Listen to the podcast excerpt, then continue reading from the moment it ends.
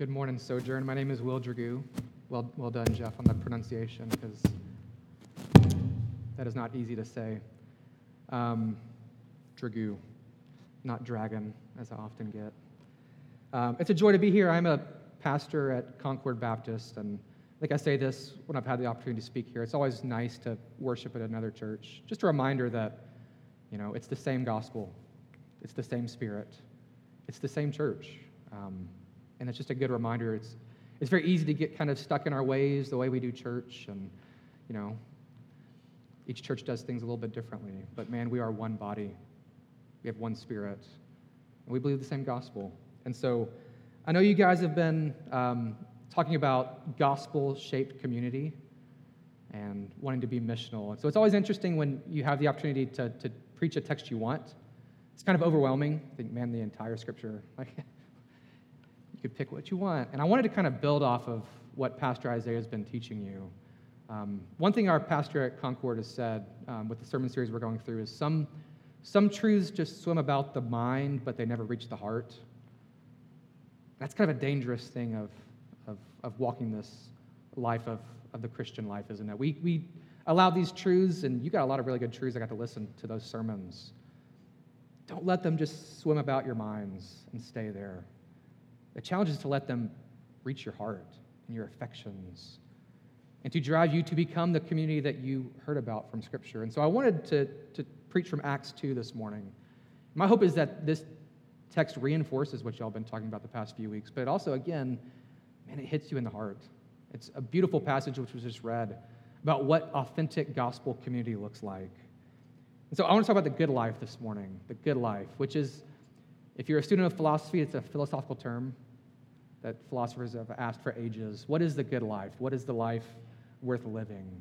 What is the life at the end of the day that you would call the blessed life? So, again, my church, Concord Baptist, we've been walking through the Beatitudes for the last several number of sermons. And our sermon series has been Your, Be- Your Blessed Life Now, which is a little shot at Joel Osteen, um, if you know who that is. But it's also intentionally trying to um, make you think about what the blessed life is. What is the life that when you live, you could say, I'm truly blessed, I'm favored by God? Because when you read the Beatitudes, kind of upside down, isn't it?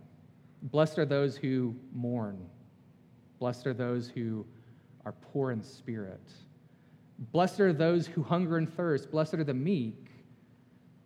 Those aren't exactly what we would typically define as being blessed or favored. I mean, think about what our culture would define the blessed life, the good life.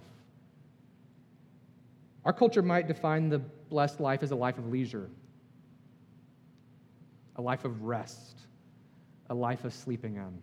And there are good things about that, right? Especially if you have kids, you know, sleeping in is like 7 a.m. And that can be a very blessed life. Till they come in and scream. It could be a life of unrestrained, do what you want to do, an unhindered life, a life where no one can define who you are or tell you what to do. Uh, it could be a life of pleasure. Get the most pleasure out of this life as you can. And again, that's how culture defines the good life. But that kind of seeps into our thinking, doesn't it, as Christians? Because it's all around us. It's in what we watch, it's what we listen to. Um, and it slow, slowly seeps into our hearts. I, I could ask us how does evangelical culture define the good life? And I bet we'd get some interesting answers there. Popular evangelical culture. Um, but then, what I want to look at this morning, obviously, is what Scripture has to tell us about the good life. And we, again, could turn to a number of different passages, but I want to look at Acts 2 this morning. And I will read it again just because I think, it, again, the words I have to say, the questions I have to ask, they're meant to make you think. But if there's anything you can take away from today, it's this passage of Scripture that you would read it, that you would meditate on it, that it would seep again into our hearts and not just float about our minds, but it would become a reality. So in Acts 2, we have this picture of the good life, which, you know, is not the life of pleasure, it's not the unhindered life, it's the church life. I bet not many of you, when you walked in these doors, thought, I'm living the good life coming in these doors. But Scripture says that we are. The good life is the life of the church, the life of the body. It's the best thing that you, Sojourn, can give your lives to, that you can devote yourselves to. And I want us to see that in Scripture. So, Acts 2, verses 42 through 47. This is the good life. It says the church devoted themselves to the apostles' teaching and to the fellowship and to the breaking of bread and prayers. And awe came upon every soul, and many wonders and signs were being done through the apostles. And all who believed were together and had all things in common. And they were selling their possessions and belongings and distributing the proceeds to all as any had need. And day by day, attending the temple together and breaking bread in their homes, they received their food with glad and generous hearts, praising God and having favor with all people. And the Lord added to their number day by day those who were being saved. Sojourn, this is the good life. This is the life that you're hopefully experiencing today. Again, it's interesting to preach this as an outsider because I've been with you a few times, but I don't get to see your time together outside of this meeting time, in your small groups, in your friendships. And again, a tendency for us as broadly a church is to oftentimes just make this mechanical, make this just a part of our lives. Yes, we believe the church is important, but the good life is really over here. That's not what Luke teaches in Acts 2. Luke gives us a picture of the good life. And so I'll have several, hopefully, pretty clear points. The good life is, first and foremost, a devoted life. The good life is a communal life. And the good life is a supernatural life. So the good life is a devoted life, it's a communal life, and it's a supernatural life. Let's look at the devoted life. This I'm pulling from verse 42. And they, the believers, devoted themselves to the apostles' teaching and to fellowship and to the breaking of bread and prayer. So it's a devoted life, and the church is devoted to, the three things. I just read them the apostles' teaching, fellowship, and to prayer. I'll briefly unpack those things, but it is interesting to just kind of think about that word devoted. What comes to mind when you think of that word devoted? In my weird mind, I think of Sandra Dee in Grease. One person has seen it. Yes. She's hopelessly devoted to Danny, right? I was a weird kid and I liked Grease, and I did not know what a lot of the words meant when I listened to the soundtrack. But that one has stuck out hopelessly devoted to someone. On a more serious note, we're often devoted to our jobs. Our times, our efforts, our energies are put into what we do, and often with good reason because it's where we spend a majority of our time. And it's a good thing to have a good job, to provide for ourselves and our families, to do something lasting and impactful. We may be devoted to our families. That's an obvious one, too. That's a good one to be devoted to. I saw several thousand people devoted in Orange last night. Very happy to be devoted to Tennessee after what, 20, 20 years? It's been a long time. But we're also devoted to our causes. That's also a, a place where I think a lot of us really show devotion to things we believe in and we care about. Maybe we're devoted to the life of the unborn. Or maybe we're devoted to ending racism and fighting against injustice. We're divided to those things that we believe matter and that aren't superficial. Here it's interesting that the church, again, those are not bad things to be devoted to, but that's not what the church is devoted to. First and foremost, they're devoted to what? The apostles' teaching. The teaching of those who have been placed in authority over them, the teachings of Peter, James, John, the teaching of the apostles, those who have seen the resurrected Christ, those who were trying to unpack the scriptures for them, those who are hoping to point out how the Christ fulfills all these scriptures that they know by heart since they were child, children. I think what that means, they're devoted to the apostles' teaching, the same thing that we have. We have the, the New Testament, we have the entire canon of Scripture. And the early church is devoted. Again, I hope you guys think about how strong of a word that is.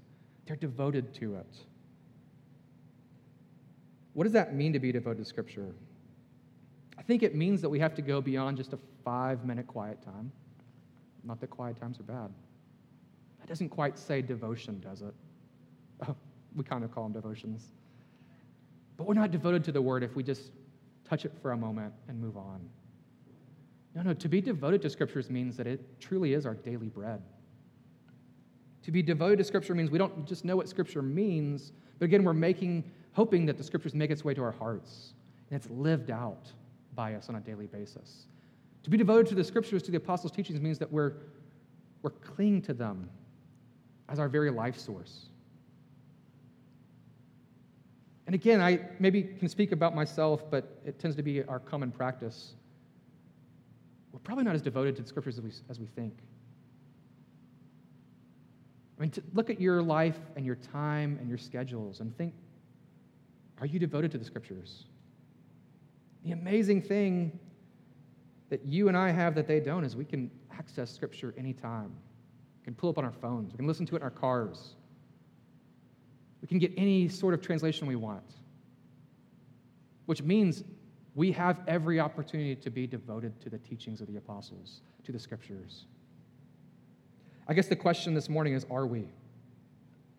Are we devoted to the scriptures? Are we seeking to apply them to our lives? Do we give them the time that they deserve? And I guess I could ask, what better thing can you devote your life to than the scriptures? I thought of this passage all flesh is like grass, and its glory like the flower of grass. The grass withers, the flower falls. You guys probably know this, but the word of the Lord remains forever. So, this week, how can we be devoted to the scriptures? How can we adjust our schedules? How can we learn that discipline? Because it is indeed a discipline.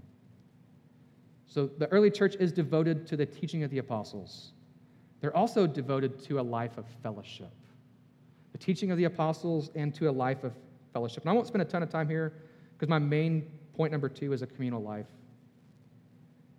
But I will say they are devoted to fellowship. And that comes again in verse 42. The church wasn't just for them a weekly one hour meeting. How do we know this? Look at the text. They devoted themselves to the apostles' teaching and to fellowship, to breaking of bread and to prayers. That phrase, breaking of bread, is important. When we still use that phrase sometimes. When we break bread, we typically mean what? We're eating together in each other's homes, spending time together. When someone says, let's break bread together, they mean let's eat. I think that's what Luke has in mind here. The church is breaking bread together in their homes, but it probably has another meaning to it as well. When you think of the breaking of bread, scripturally, you should also think of the Lord's Supper and communion, which is also probably what's in mind here. So these aren't just random meals where they're talking about fantasy football. These are meals where Christ is at the center, literally, as they break bread together and they're reminded of Christ's body broken for them. So they're devoted to a very intentional, godly fellowship. They're devoted to breaking bread together. So it's, it isn't just, again, just a, a casual meeting, it's an intentionally spiritual meeting. It also tells it's a, it's a consistent meeting. Verse 46 day by day, attending the temple together, breaking bread, there's that repetition in their homes. They receive their food with a gladness and generous hearts, praising God and having favor with all people. So, once again, there's that repetition. They're breaking bread in homes, but they're also attending the temple together, which tells you it's more than just meeting, it's almost a lifestyle. They're breaking bread, but they're also attending temple together. And maybe most importantly, in verse 47, it tells us they're doing this day by day, day by day. Like, church is their people. It's the people they hang out with, not the people they see once a week or twice a week, as we're good about in the South. And it's interesting to me, and again, I won't spend much more time here because we have a whole other point to go over with fellowship. It's fascinating to me that Luke elevates what the church is doing. They're, they're with the apostles' teaching, they're devoted to the apostles' teaching, and they're devoted to prayer. And I think those are two obvious ones for us as Christians. Like, yes, scripture, prayer, but he elevates fellowship to the same level, which is fascinating to me. Because of the three, that's probably the one that we tend to focus and emphasize the least, doesn't it? Church is kind of that thing that you can take and leave. You can, I'm not feeling well, or I didn't stay up too late last night. I'm just going to stay home. Or again, in the good old South here, you can just kind of visit a million different, that's an exaggeration, but there's a lot of churches down here, isn't there? You can kind of make the tour of Chattanooga by its churches. Churches kind of become this thing that we just do. Not so in the early church. They're devoted to fellowship. And again, as an outsider, I don't know if that's what's happening here. It seems like it is the heartbeat of what's wanting to be happening. But again, even in a group this size, I know there's people that are, man, they're devoted to fellowship, and there's people that kind of hang back from devoting themselves to fellowship. And if that's you, what keeps you back from giving yourself to the good life, to the life that the Lord has for, for you and His church? They're devoted to the apostles' teaching, they're devoted to fellowship, and last, they're devoted to prayer, to prayer. And again, that comes from verse 42. As they're fellowshipping, as they're breaking bread, they're devoted to prayer for one another. And of all three things, this one to me is the hardest for me personally to wrap my mind around because I can convince myself I'm devoted to Scripture. I'm in it, I'm practically doing it, I'm devoted to it. I'm devoted to fellowship. I'm an elder. I serve at a church. I'm devoted to it. Of course I am. But prayer is that one that's hard. I don't know if you're the same way. Maybe it's my lack of self discipline that makes it hard. But man, prayer is hard. And I think partially it's because it's the most supernatural. It's the one where we go to God because we can't do it ourselves. They're devoted to praying for one another in their homes. It seems like the church in Acts doesn't just say, hey, I'll pray for you and forget it. No, they actually meet together with the intent of breaking bread and praying together. I know that can sometimes be an uncomfortable thing to do for one another because it's not always common, is it? In fact, I've been rejected sometimes when I ask someone if I could pray for them, which is weird. Who does that? Can I pray for you right now? No, no, no, no, thank you. Oh, okay. And sometimes uh, the way we do our pastoral contacts at Concord is we do it over the phone if we can't connect with a person physically. So sometimes, you know, when you pray someone over the phone, it's not always the, the easiest, naturally flowing thing. But it's, this, it's God, and it's bringing our request to Him. And it's vital and important. It makes me think of um, the parable of the persistent widow. When I think of a church that's passionate and devoted to prayer, I think of this widow in the Gospel of Luke. Jesus tells this parable. It says, He says, In a certain city, there was a judge who neither feared God nor respected man. And there was a widow in that city who kept coming to him and saying, Give me justice against my adversary. And for a while he refused. But afterward he said to himself, You gotta love this. Though I neither fear God nor respect man, yet because this widow keeps bothering me, I will give her justice so that she will not beat me down by her continual coming. I mean, don't you love that Jesus tells that parable? I'm going to teach you about prayer. I'm going to tell you about this irritating widow who bothers this guy into finally giving her what she wants. Jesus' point is clear. He tells the parable in, in verse 1, chapter 18, to the effect that they ought to always pray and not lose heart.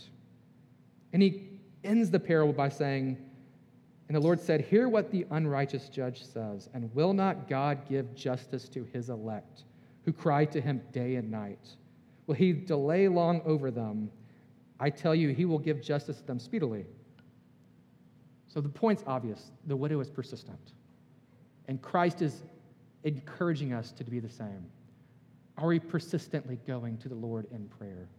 The widow does this to an unrighteous judge who neither fears God nor fears man, but man, he's just irritated. So her persistent wins. And Christ is clear here, as he so often is. How much more do we have reason to go to our good Heavenly Father who wants to give us things, who wants to give good gifts? He's not going to give us a snake when we ask for it. But oftentimes we have not because we ask not. I'd be curious to know what our churches would look like if we were more persistent in prayer. If we were given to continual prayer with a trust and a rock solid belief that God is going to grant our requests. He's going to give us what we cannot do ourselves. Are we persistent like this widow? The church seems to be. They're giving themselves, they're devoted to prayer. Imagine what God could do at Sojourn with such persistent prayer. So, I know that's the first point, and I spent a good bit of time there, but that's a, it's an important section because none of the other stuff ultimately can matter if the church itself is not devoted to the apostles' teaching, to fellowship, and to prayer. So the church is, the, the good life for the church is a devoted life, point number one, devoted to the teaching, to fellowship, to prayer. But it's also a communal life, a communal life. I get that from really verse, the entire passage, really, church living life together. But let's look at verse 44. They're unified in their belief, this communal life. They're unified in their belief. And all who believed were together and had all things in common. The church that lives together is unified by their beliefs. All who believed were together and had all things in common.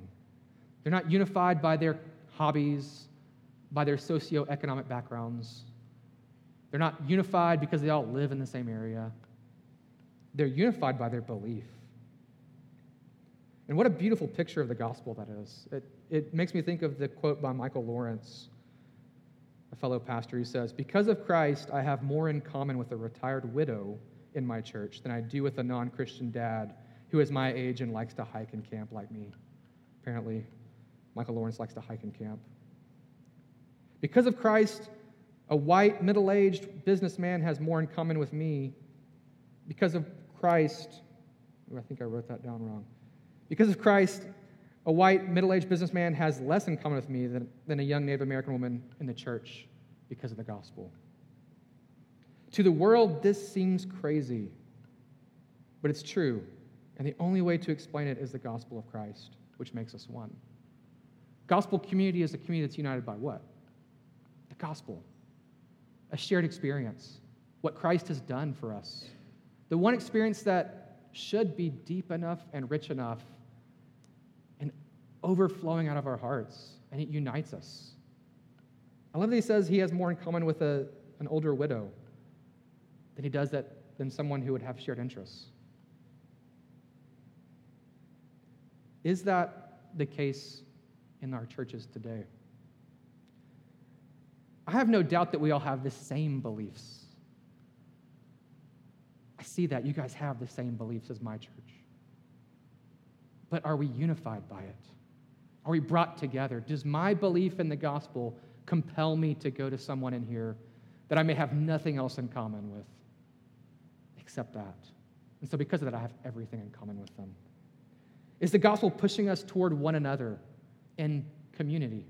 It is in the early church, it is in the book of Acts, and it can today. So they're unified in their beliefs, they're also unified in their love and care for one another. It says in verse 45 they're selling their possessions and their belongings and distributing the proceeds to all as any had need. So they're unified in their beliefs, but they're also unified in their love and their care for one another.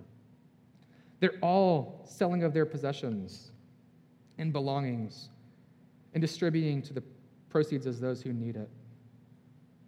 So it's a unified life. But it's also an unhindered life, which is interesting.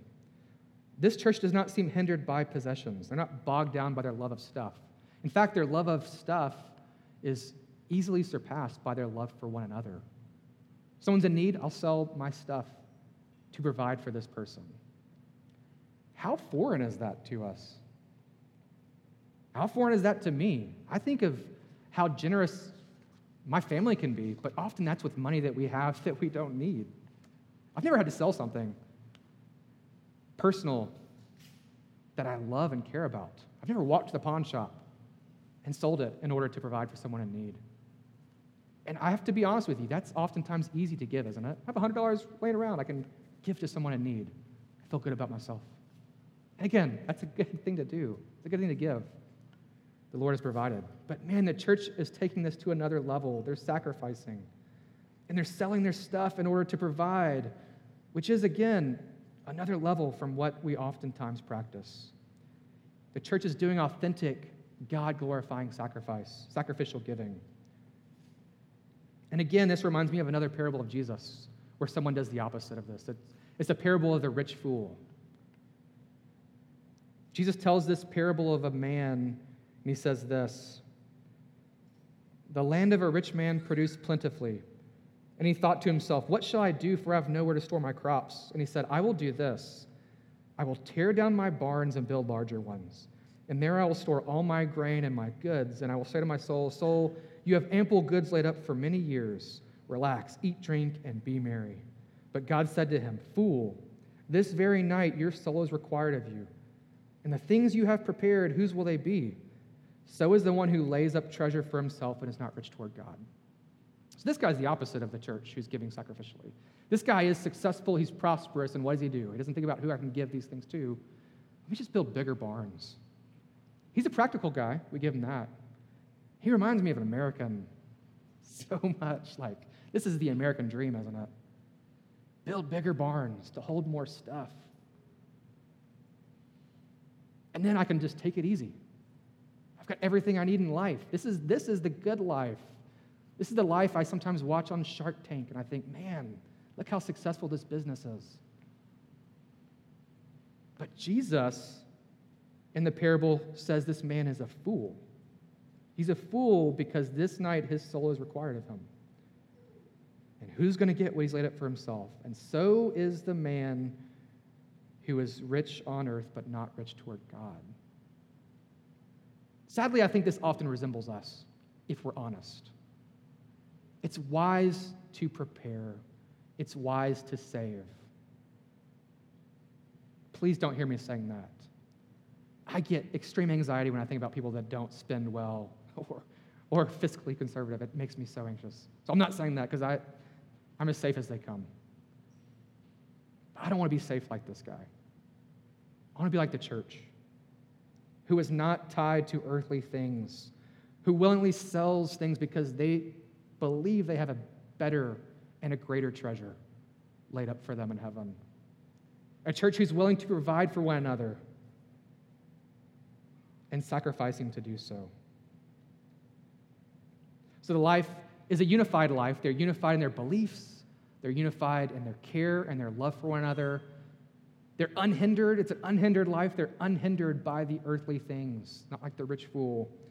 And last of all, and again, this connects to what we've been saying, it's a generous life. It's a generous life. They're generous with their goods.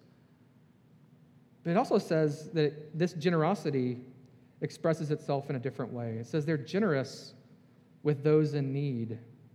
Well, it says, sorry, it says this here.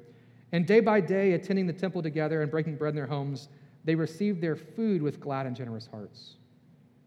So, generous with their objects, but they're also receiving their food. They're receiving what's given to them with glad and generous hearts, with thankful hearts, with hearts that are overflowing with generosity, with hearts that look at what's been given to them by God as just what that is. It's a gift and not something owed to them.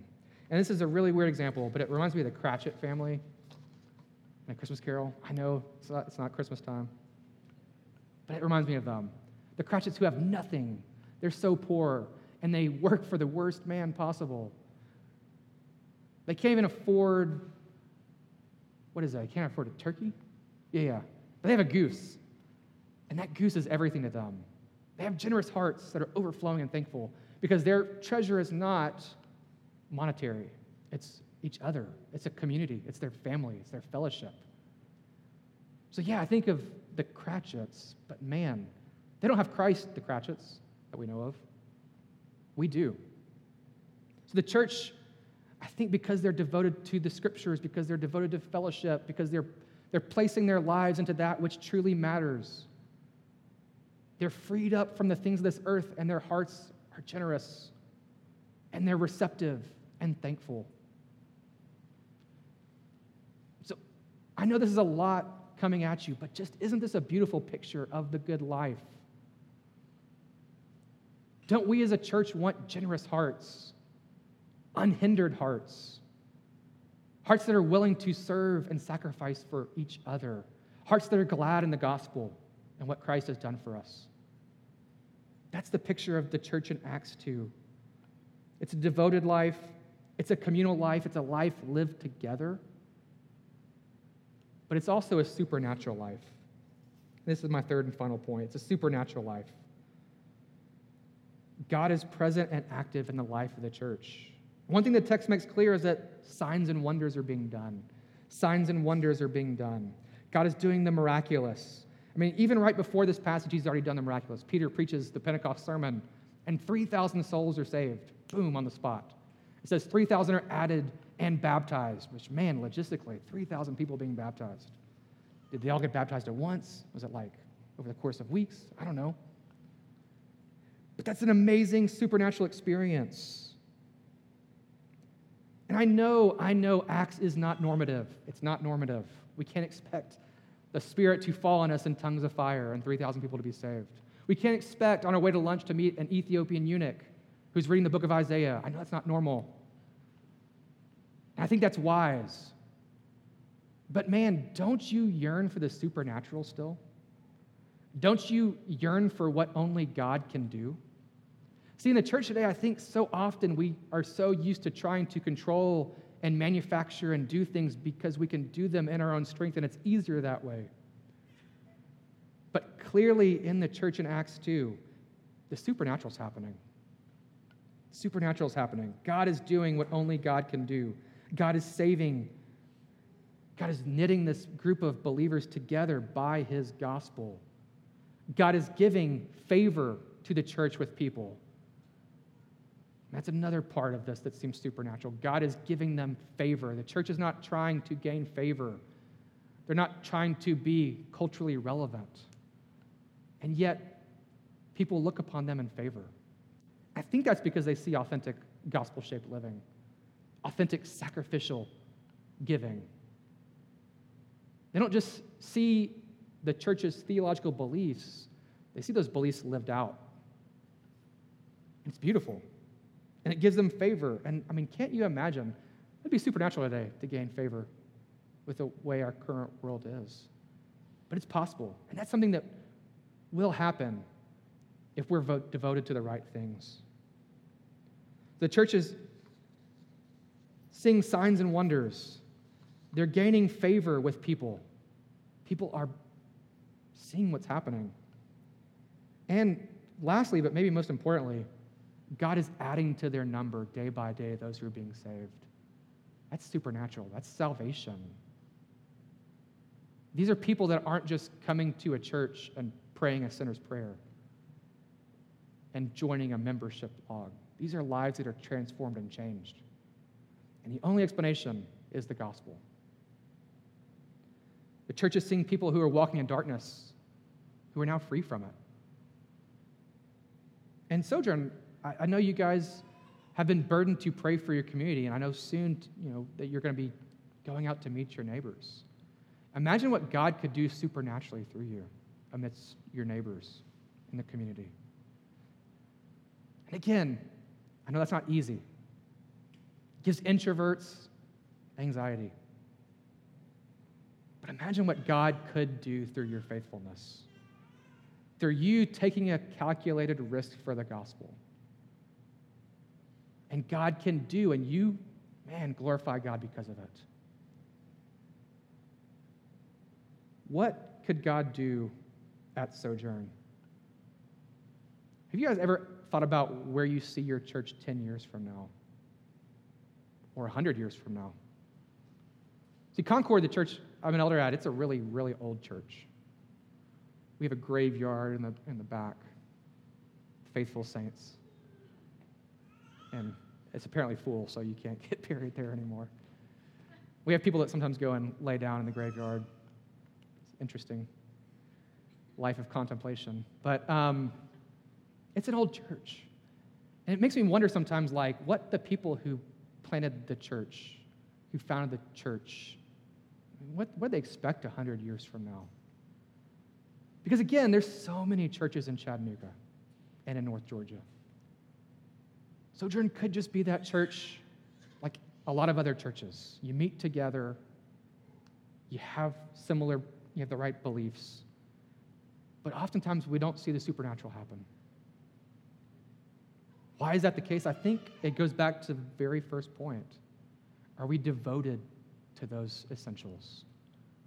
If we're devoted to the teaching of the apostles, if we're devoted to prayer, to leaning on God to be God, and to move, if we're devoted to fellowship together, to buying in, to giving ourselves fully to this, if we're devoted to those things, we're going to see the supernatural happen. We're going to see God move. We're going to see lives change. We're going to see people baptized. We're going to see our kids be saved. We're going to see our neighbors. And isn't that what we want to see? What holds us back from that? Often it's ourselves. We're too devoted to different things. We want the good life that the world presents, and we want, we want the good life that the scriptures presents. What if, Sojourn, you devote yourself fully to the good life, the life of the church? I know that sounds so radical, but it's so biblical and it's so beautiful. So, four quick points of application about this good life. Hopefully, this text reveals that the good life is a simple life. It's a simple life. It's a life where you don't have to have a ton of stuff to be happy. All you need is to be devoted to simple things and to give yourselves to a body of believers who want to glorify Christ and reach their neighbors. You don't need a ton of stuff. You don't need cruises. You don't need money. You don't need everything in life to go well. It's a simple life. The good life is an intentional life. It's an intentional life. Are we intentional to devote ourselves to these things? Are we intentional to structure our schedules around these things? Are we pushing out church things because we have these other things that we're committed to? That's a battle. But we have to be intentional to be devoted to the body. The good life is the Christ centered life. I mean, you guys do this weekly with the Lord's Supper. You do this in what you sing. You do this hopefully in your small groups. It's a Christ centered life. And last but not least, as the passage tells you, the good life is a communal life, it's a life together. The worst thing we as Christians can do is to think the good life is just about me and my own personal devotions, my own time with the Lord. It's about us. That's the beauty of Acts 2. And I hope it's something that you buy into today. Again, I know there's people in this room that buy into that.